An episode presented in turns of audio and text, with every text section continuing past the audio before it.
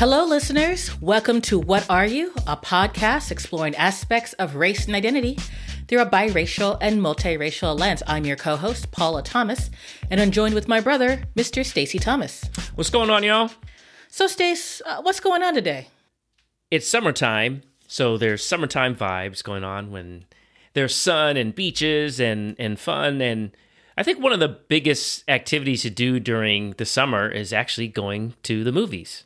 Summer blockbusters. Yes. And one movie in particular, I think is actually worth us discussing on this podcast.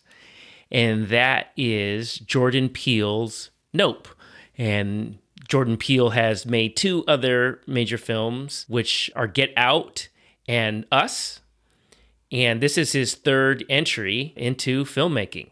He's already received an Oscar for Best Adapted Screenplay for his first film, Get Out. So he's definitely seen in Hollywood as a very potent creative force. Yeah, Jordan Peele, coming from a comedy background and having his directorial debut uh, as one of the few black directors out there in Hollywood, uh, and to choose the genre of horror and to win that Oscar that you were saying, Stace, uh, is pretty amazing and interesting. And his first film, Get Out, was sort of a cultural moment and that a lot of people saw and, and looked at and he's continuing on staying within this genre. So he, it's an interesting place uh, for him to be. By the way, we are not going to give any spoilers mm. for this movie for those who haven't seen it. They're listening to podcasts. They're like, Stacy, probably like, listen, you're talking about a movie I haven't seen yet. Don't talk about. It. We are not going to spoil any plot points. Mm-hmm. So just be aware of that. Yeah, no spoilers here, but there's still a lot to talk about. Well, let's get into it. Let's talk about the title. The title of the film is Nope. Mm-hmm. And why do you think that's so significant? Well, I think that Black people, when we engage in movies, it's definitely an interactive thing. Mm-hmm. We like to talk to the screen. Mm-hmm. We try to be more polite in, in the movie theater nowadays. But I remember being younger and going to a movie theater in a black neighborhood, and there was it was talking all the time. yeah, yeah, that's part of it. It's part right. of the experience. So I think that often when black people are interacting, especially with this genre of horror and scariness. Somebody goes down that back alley, their response is like, don't do it. Mm-mm. You know, they're, they're, shouting at the actor. You should know better. We all know where this is going to go. And so I think that nope is sort of like that don't do it, danger uh, feeling. And I also think it's also, you know, I also think that the space that African Americans, you know, live in and occupy is often very precarious. And so I think we're also attuned more to a lot of different types of dangers and you know will warn each other about those dangers. And i think that nope kind of comes from that. And even though I, I think nope is used by you know all peoples i don't think it's exclusive to african americans but i think it's probably a word that african americans might use more often. Yeah i like how you said that. It's a it's a risk assessment mm-hmm. word. Like nope i've already assessed this situation and no, I'm not messing with it. Right. And so I'm either not going to go in that particular, I'm not going to eat that particular food. I'm not going to drive down this space. I'm not going to go camping. I'm not going to go camping. I'm not going to uh, enter into a space where I don't feel comfortable. Mm-hmm and I just say nope, and I'm going to do something different. So, yeah, and there's a history of that amongst African Americans. We talk about things like green books, which were guides to tell black people where it was safe for them to be. Exactly, exactly. And this word, I think, really encapsulates that feeling and our ability to, like what you said, Paula, like the self preservation mm-hmm. ideas. I think it's it's in there, and I think it's a brilliant title. So the movie takes place in Los Angeles County with a pair of siblings who own a horse ranch who train horses to work in the entertainment industry for commercials, TV, and films.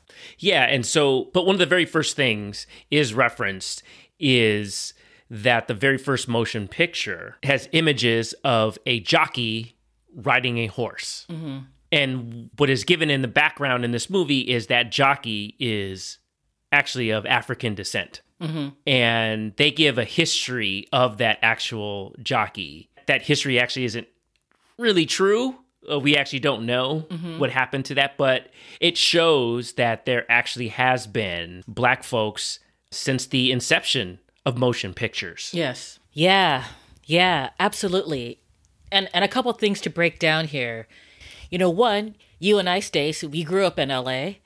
And so I think uh, LA gets a bad rap sometimes because a lot of people like to sneer at it and they're like, "Oh, it's Hollywood and it's all fake." And and yeah, that's a there's a strain of that for sure, but it buries the uh, the diversity and history of Los Angeles. It's one of the biggest metro areas uh, in the United States. It's majority people of color. LA has one of the largest Latino populations within the US. And African Americans migrated to California and to specifically to LA for decades during the Great Migration out of the South, which is also the story of our family and, and how our family ended up in Los Angeles. Also, you have a large Asian population, of course, which, you know, Korean, Japanese, but especially Chinese, which again is also uh, part of our family's history. As our family came from China and immigrated in and settled in Los Angeles. And so there's this whole diversity there is that the idea that any of those people would be working in with, within the Hollywood uh, entertainment system is a given. Our great grandfather actually worked at a costume store that developed and made costumes for TV. So it's not unusual or weird uh, for us. And the last thing I'll say is that, it, again, for us, uh, our father uh, has a love for the Western genre and also wanted to own his own horses. And he did. And so, Stace, you and I, you know, used to go to the ranch sometimes as kids and hang out there with the horses. And so we had direct we had a direct visual of a black man with horses, you know, with animals in that space. And so I don't think it's particularly unusual for us to see that on on screen, but it's also great to see that reflected back. Yeah, and I would say that makes sense in terms of the casting mm-hmm. of this movie. So I think the four main characters of this movie are all people of color. Mm-hmm. You have this sibling pair played by Daniel Kaluuya and Keke Palmer that are black. You have another person that is of Latino descent, and you have somebody of Asian descent. And what we know is that a lot of times in the, the horror genre or sci fi or suspense genre, there will be people of color in those movies, but they often don't center them, their, their cultural identities. Right. And in this one movie in particular, at least the two main characters, the Daniel Kalu and Keke Palmer characters, their blackness is very present. In fact, they kick off the movie talking about their legacy as black people in filmmaking. No, I think you're right, Stace. When you have a person of color sort of within this genre, yes, you could have like a black person like like Brandy and I know what you did last summer kind of movies where probably her blackness isn't necessarily centered. I mean, it's you know, it's it's centered more around this group and it's centered around a white gaze of who they are as opposed to uh, when people of color are in spaces with themselves, you know, their cultural identity uh, will come through more. Yeah, I call this the J Lo effect mm, because Jennifer Lopez has had you know been in movies for a while, mm-hmm. but it wasn't until I think she was in Hustlers, which just came out a couple years ago, mm-hmm. where her cultural identity is actually even part of the movie. Mm-hmm. In fact, it's like not right at all. Uh, she just kind of is like she's there as a woman but she's not there usually as a Latina woman. Mm-hmm. And the same thing happens in some of these uh, horror movies. There are people of color, there's black, uh, Asian, Latinx people, but their identities aren't part of it. And I like how you stated that, Paula. It's usually more about the group, and they're one of many, usually like young people that maybe eat, meet their uh, untimely demise, but their actual cultural identity isn't isn't part of it. Mm-hmm. And there's one particular thing that I thought was interesting is that the Asian male character played by Steven Yeun uh, is actually his partner, his wife is actually a white woman, mm-hmm.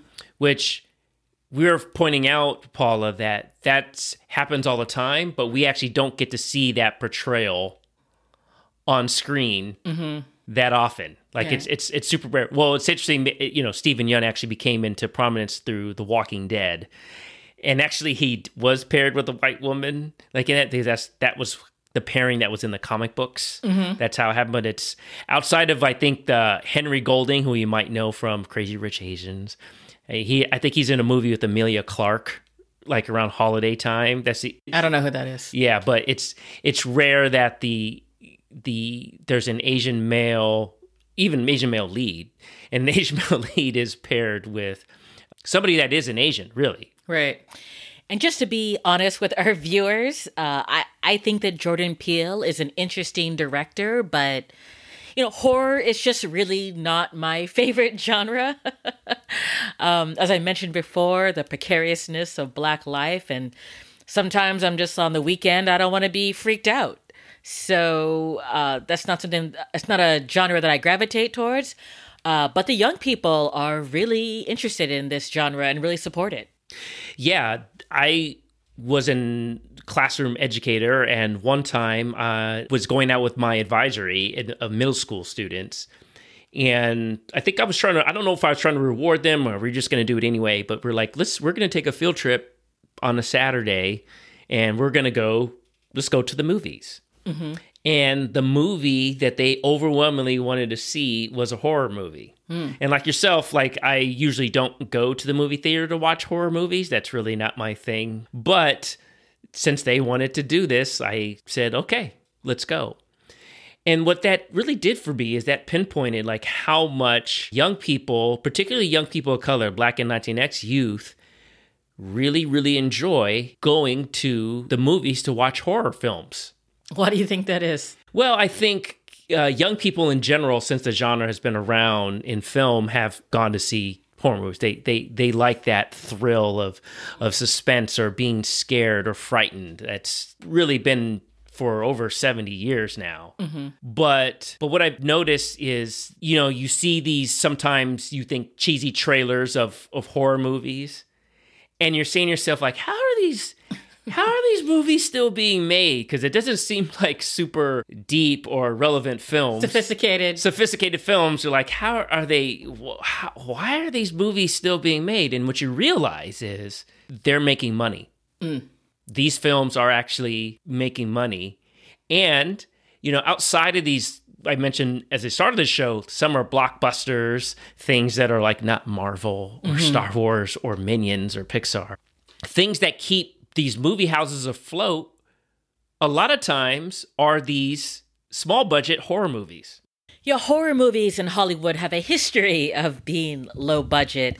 It's often the place where B and C actors would go, or actors whose careers are on the decline.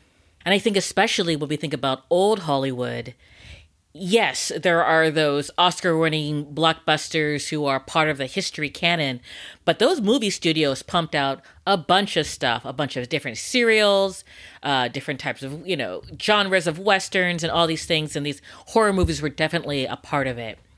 And uh, Western specifically took off even more uh, when TV came out because they were used as some of the early, you know, TV shows and serials that would run at that time.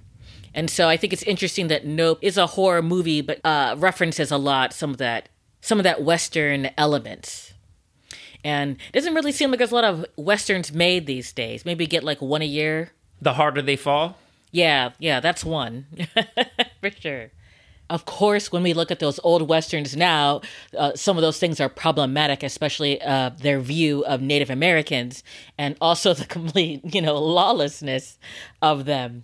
Speaking of these genres and these types, there's also this idea of uh, black or African American, like uh, science fiction and fantasy and Afrofuturism, which I think was encapsulated a lot with uh, uh, Wakanda in the Black Panther, which is a which is a a type of black futurism where black people get to explore a future for themselves that is not wrapped up in right, white supremacy, basically. Uh, hopefully, or or maybe it does, and it has remnants of that, but it's a different future where they can see for themselves and they can imagine, and also, you know, we also don't get a. There's not a lot of like black science fiction and fantasy, but I think I think was that Lovecraft Country came out, and I think that got some acclaim as well. But that's sort of in that fantasy horror uh, genre that features black people as well.